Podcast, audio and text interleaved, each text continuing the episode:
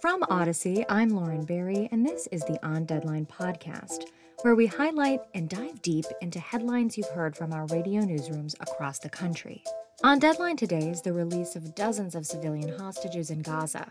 They had spent nearly two months in captivity. Their release came about through a ceasefire agreement and prisoner swap between Israel and the Hamas terrorist organization. Many hope this step signals that a broader agreement for peace is on the horizon. Israeli Prime Minister Benjamin Netanyahu has insisted that's not the case. He says the truce is temporary and that the war will continue after it ends. However, as Al Jazeera pointed out, there are numerous examples from the past of temporary truces around the world that have been instrumental in ending wars. As for the current status between Israel and Hamas, Monday brought the final day of the original ceasefire, which was extended for at least two days.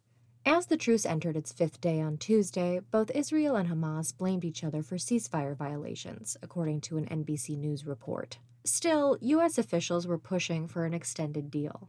A total of 69 hostages being held by Hamas had been freed as of that time, as well as 150 Palestinians being held in Israeli jails. ABC's Jordana Miller joined Audacy to discuss the situation. We turn our attention to the Middle East, where we find Jordana Miller, who's joining us live this morning. Two Americans among the latest group of hostages being released by Hamas, day four of a four day ceasefire. Jordana, what do we know about hostages who have been released already?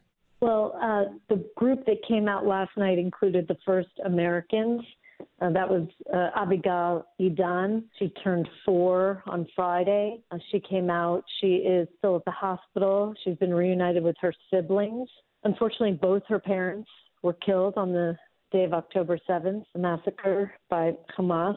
But her aunt uh, is there with her other siblings. And the other American, Aviva, she's in her 60s. She's also still at the hospital. Most of the 39 Israelis that have been released over the weekend, that is Friday night, Saturday night, and last night, most of them are still being monitored at the hospital. Overall, they are in good condition. There's one uh, Israeli that was released who is in serious condition. She's 84. She's being uh, cared for and watched over very closely. But the others, you know, they were malnourished. A lot of them had skin rashes, uh, which kind of points to the lack of hygiene and a lot of the precipitation probably in these tunnels where they were kept. But by and large, uh, the group is doing well.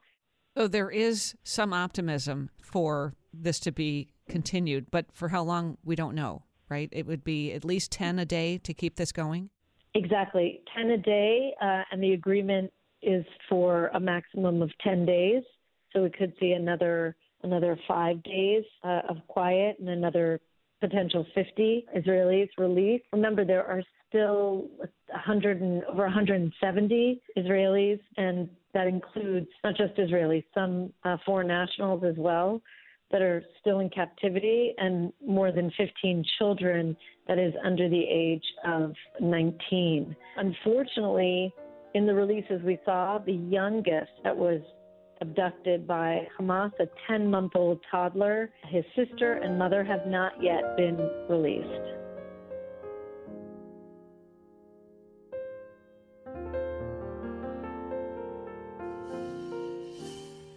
It's worth noting that not every hostage seized by Hamas following its surprise attack on Israel on October 7th survived the ordeal. The situation remains so murky, it's difficult to ascertain details. We know, for instance, that Hana Katzir, an Israeli woman in her mid to late 70s, was among 13 hostages freed Friday. That's according to Israeli authorities. Previously, a Gaza militant group that sometimes acts in coordination with Hamas had claimed that Katzir was dead. We also know for sure that in the days since the attack, around 1,200 Israelis have been killed and more than 5,000 have been wounded. The Israeli government has confirmed those numbers. The Hamas controlled Gaza Health Ministry reports that more than 14,000 Palestinians have died since the start of the war, and 20,000 have been injured. While the release of hostages meant an end to weeks of hopes and prayers for many families, the long wait to get there may have cost the lives of others. Thayer Kowalski searched for her niece Roni Eshel, an IDF soldier, following that October 7th Hamas attack. That's until Eshel's body was discovered over a week ago in Gaza. Kowalski joined Audacy in New York to discuss the tragedy of hostages who can never be released. What is your reaction to this deal now that's been hammered out? I'm so sorry to be telling you at this point that my niece Lonnie, she was found and we buried her nine days ago. She hasn't been in captivity. She couldn't be identified because of the stage of her remains. Oh, um, Tayer, I am horrified to hear that. I'm so sorry for your family. I appreciate it. But the deal I can tell you a point of view where just, you know, two or three weeks ago, another lookout that was in captivity and confirmed to be in captivity was rescued by IDF from Hamas hands in Gaza. And my family was ecstatic, but that was the first time I had a physical reaction to, to our situation. And the reaction was so hard because you're so happy for this girl who was saved, this 19 years old girl who was saved and her family, but you worried sick. And tomorrow, no one knows who will get their children back, their moms back. No one knows who's coming in, and no one knows who's alive and who's dead. It was just a few days ago that another lookout that was uh, held in captivity, her body was found in Gaza and she was dead and she was dead for many days now. So everybody is very anxious here because everybody wants their families to come back.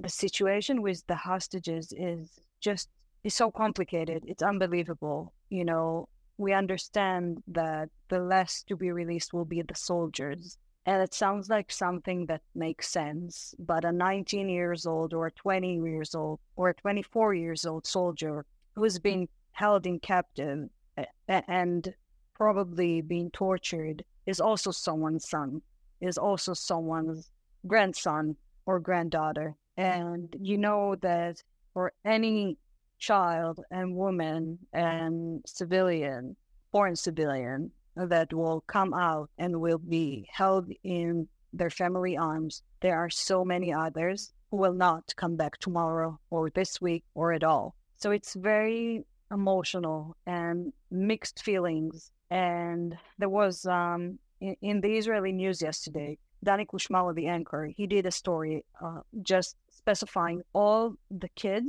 all the families, the kids that might be coming back with their moms and their dads will stay in captivity. It was terrible to watch because when you call them the kidnapped families, when you call them the 240 civilians who are missing, um, they don't have names like that. But when you see the pictures and you understand that whole families of kids starting nine months old and up to and up to 16 have been taken away and have been in the Gaza Strip, meaning in the tunnels, we don't, and, and, and you can't bet that they're being treated okay. Families are stolen from their beds and being kept, and, and you don't know what's going to happen.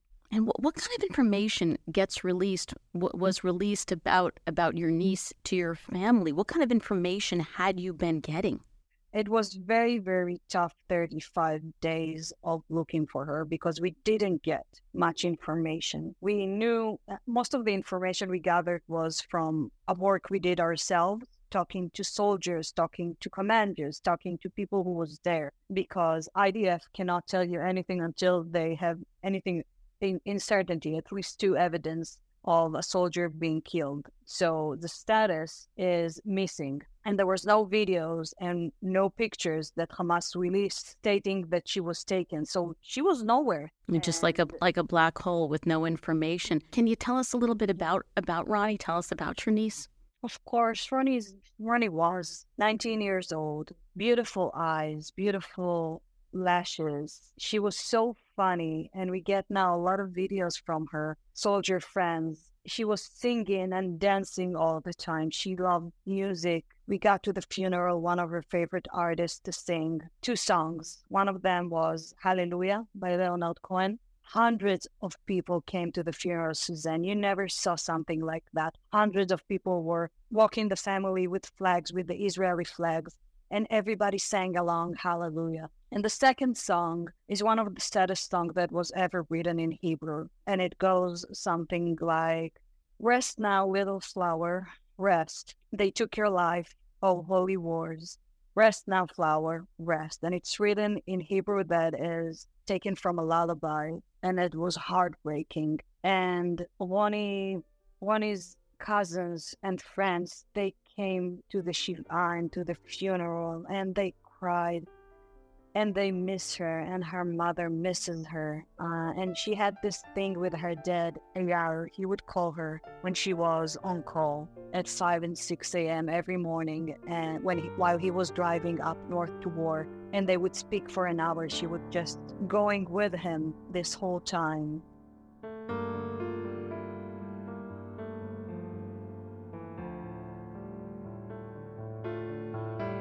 One way to get a better understanding of the situation is via eyewitness accounts of what's happening in Gaza. Enter former Israel Defense Force soldier Nachum Petersell. Petersell, an Israeli American living in Los Angeles, returned to Israel after the Hamas attack. He joined Audacy on the West Coast to discuss what he's seen on the ground in the Middle East. So tell us about what you witnessed when you returned to Israel. Well, actually, you know, give us your thoughts first if you listen to what the president just said. Yeah, I listened to President Biden. First of all, a big day for the Israeli people. 13 out of many. This is just the beginning and hoping that the rest of the hostages will return soon and safely. Not only the ones in a few days, but all the ones that are remaining. It's a travesty every day that they are in the arms of Hamas. And this is a, at least a, a good beginning. I could uh, just make a note to what President Biden said with the regional situations that happening and why Hamas attacked. I think they, you know, they chose this specific time to do it, but Hamas always want to attack. It's what extreme Islam does. And yes, I mean, I agree with Pr- President Biden. This is one of the many reasons why they attacked. All right. So you went back to Israel. Uh, how long ago? I landed, I believe, October 19th. I was there for a little bit over a week. And what I did was just take my guitar and go down to specifically quite a few bomb shelters down south, places called Talmei Bilu, Maboim, and Nir Akiva, where kids couldn't go anywhere but a bomb shelter to get receive a little bit of joy. I went with my brother Yosef and my childhood friend Boaz, and we just took some instruments and we just made kids happy from bomb shelter to bomb shelter. It was the least we could do. And it was a very intense, very gut wrenching experience, I would say. The first thing I did when I landed was actually visit uh, a unit member of mine's daughter got murdered in the uh, music festival right outside of Gaza. Um, so I visited him, uh, just seeing pictures of his 22 year old daughter, just, you know, going, going to celebrate life and then losing her own. Uh, it was a really gut wrenching experience. My takeaway at most is that the, the Israeli people are unified in a way that I personally have never experienced before, but at the same time, the amount of anguish and the amount of letdown the Israeli people have, and I'll be very specific here, I believe that Bibi Netanyahu cares more for himself than the state of Israel. And I don't mind repeating that sentence. This is a travesty that he is still leading the country. He should not be leading the country. He is the worst leader in the history of the state of Israel. And it's just an absolute travesty. And I know that almost every single person in the state of Israel believes the same same way. It's just because of this intense situation where we're in, where we need to absolutely establish the safety of the state of Israel, that he's still in this position. But in my book, he should step down immediately. There is no reason for him to continue to try and lead Israel, especially when he is absolutely self absorbed with himself.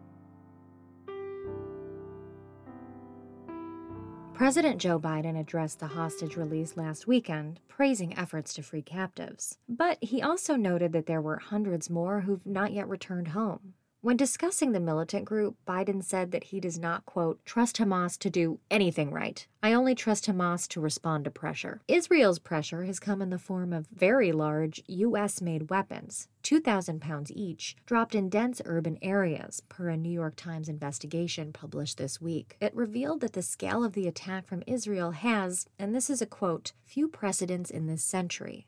In contrast to those 2,000 pound bombs, U.S. military officials refused to drop 500 pound weapons in urban areas like Mosul, Iraq, and Raqqa, Syria, because they were just too deadly to civilians. With giant bombs being dropped in Gaza, more people are dying, and they're dying quicker, the New York Times reported, than in the deadliest moments of US led attacks in Iraq, Syria, and Afghanistan.